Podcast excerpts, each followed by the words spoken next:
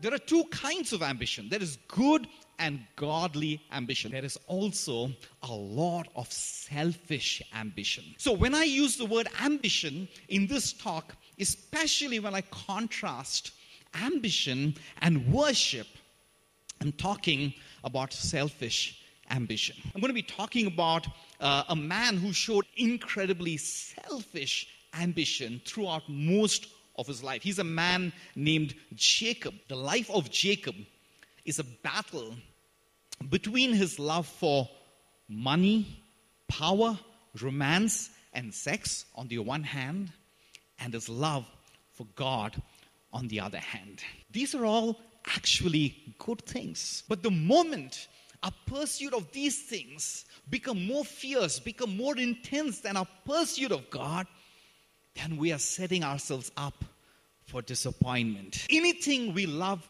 more than God has become an idol of the heart. First thing I want to share is that idols are always elusive. And I want to talk a little bit about these four idols that we're talking about money, power, romance, and sex. Jacob's pursuit of money left him deeply disappointed. He deceived his father and he got it all. But what happened?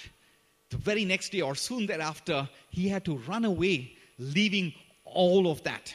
The second idol of Jacob was the idolatry of power. Jacob's aim of stealing the birthright was not just about money and wealth, it was also about power. But where did that pursuit of power lead Jacob to? He spent many years away, and when he came back eventually to his family, he came groveling before Esau.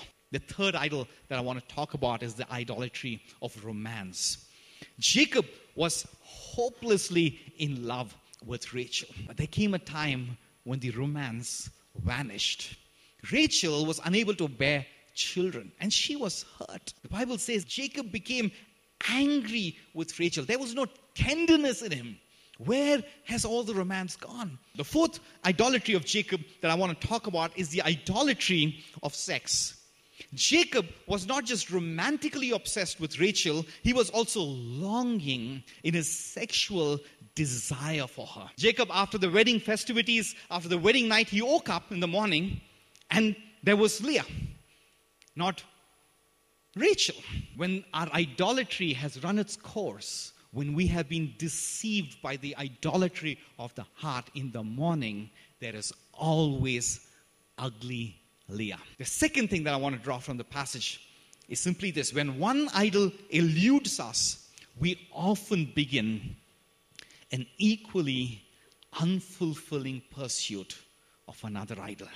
We see that in the life of Jacob. The Bible says when he actually met Rachel, he wept before her.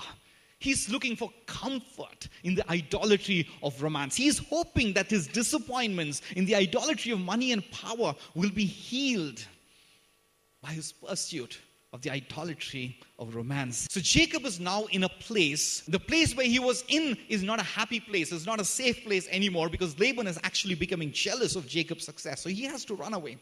And the place he's going to is a place where he could potentially be murdered in the morning when he meets his elder brother Esau. So that night, when there is nowhere else to go, no idolatry left to pursue, Jacob finally turns to God. Jacob wrestled with God and he won.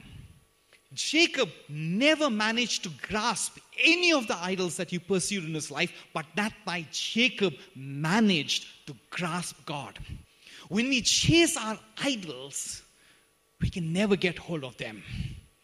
But us, in all our sinfulness, we can get our arms around God because He gives Himself to us. God feigned weakness and allowed Jacob to overpower him. Our sins don't deserve the death of our Savior, but the love of God, the reckless love of God, made him throw away his son Jesus, made him offer his son as a sacrifice so that we, you and I, can be loved and accepted by God.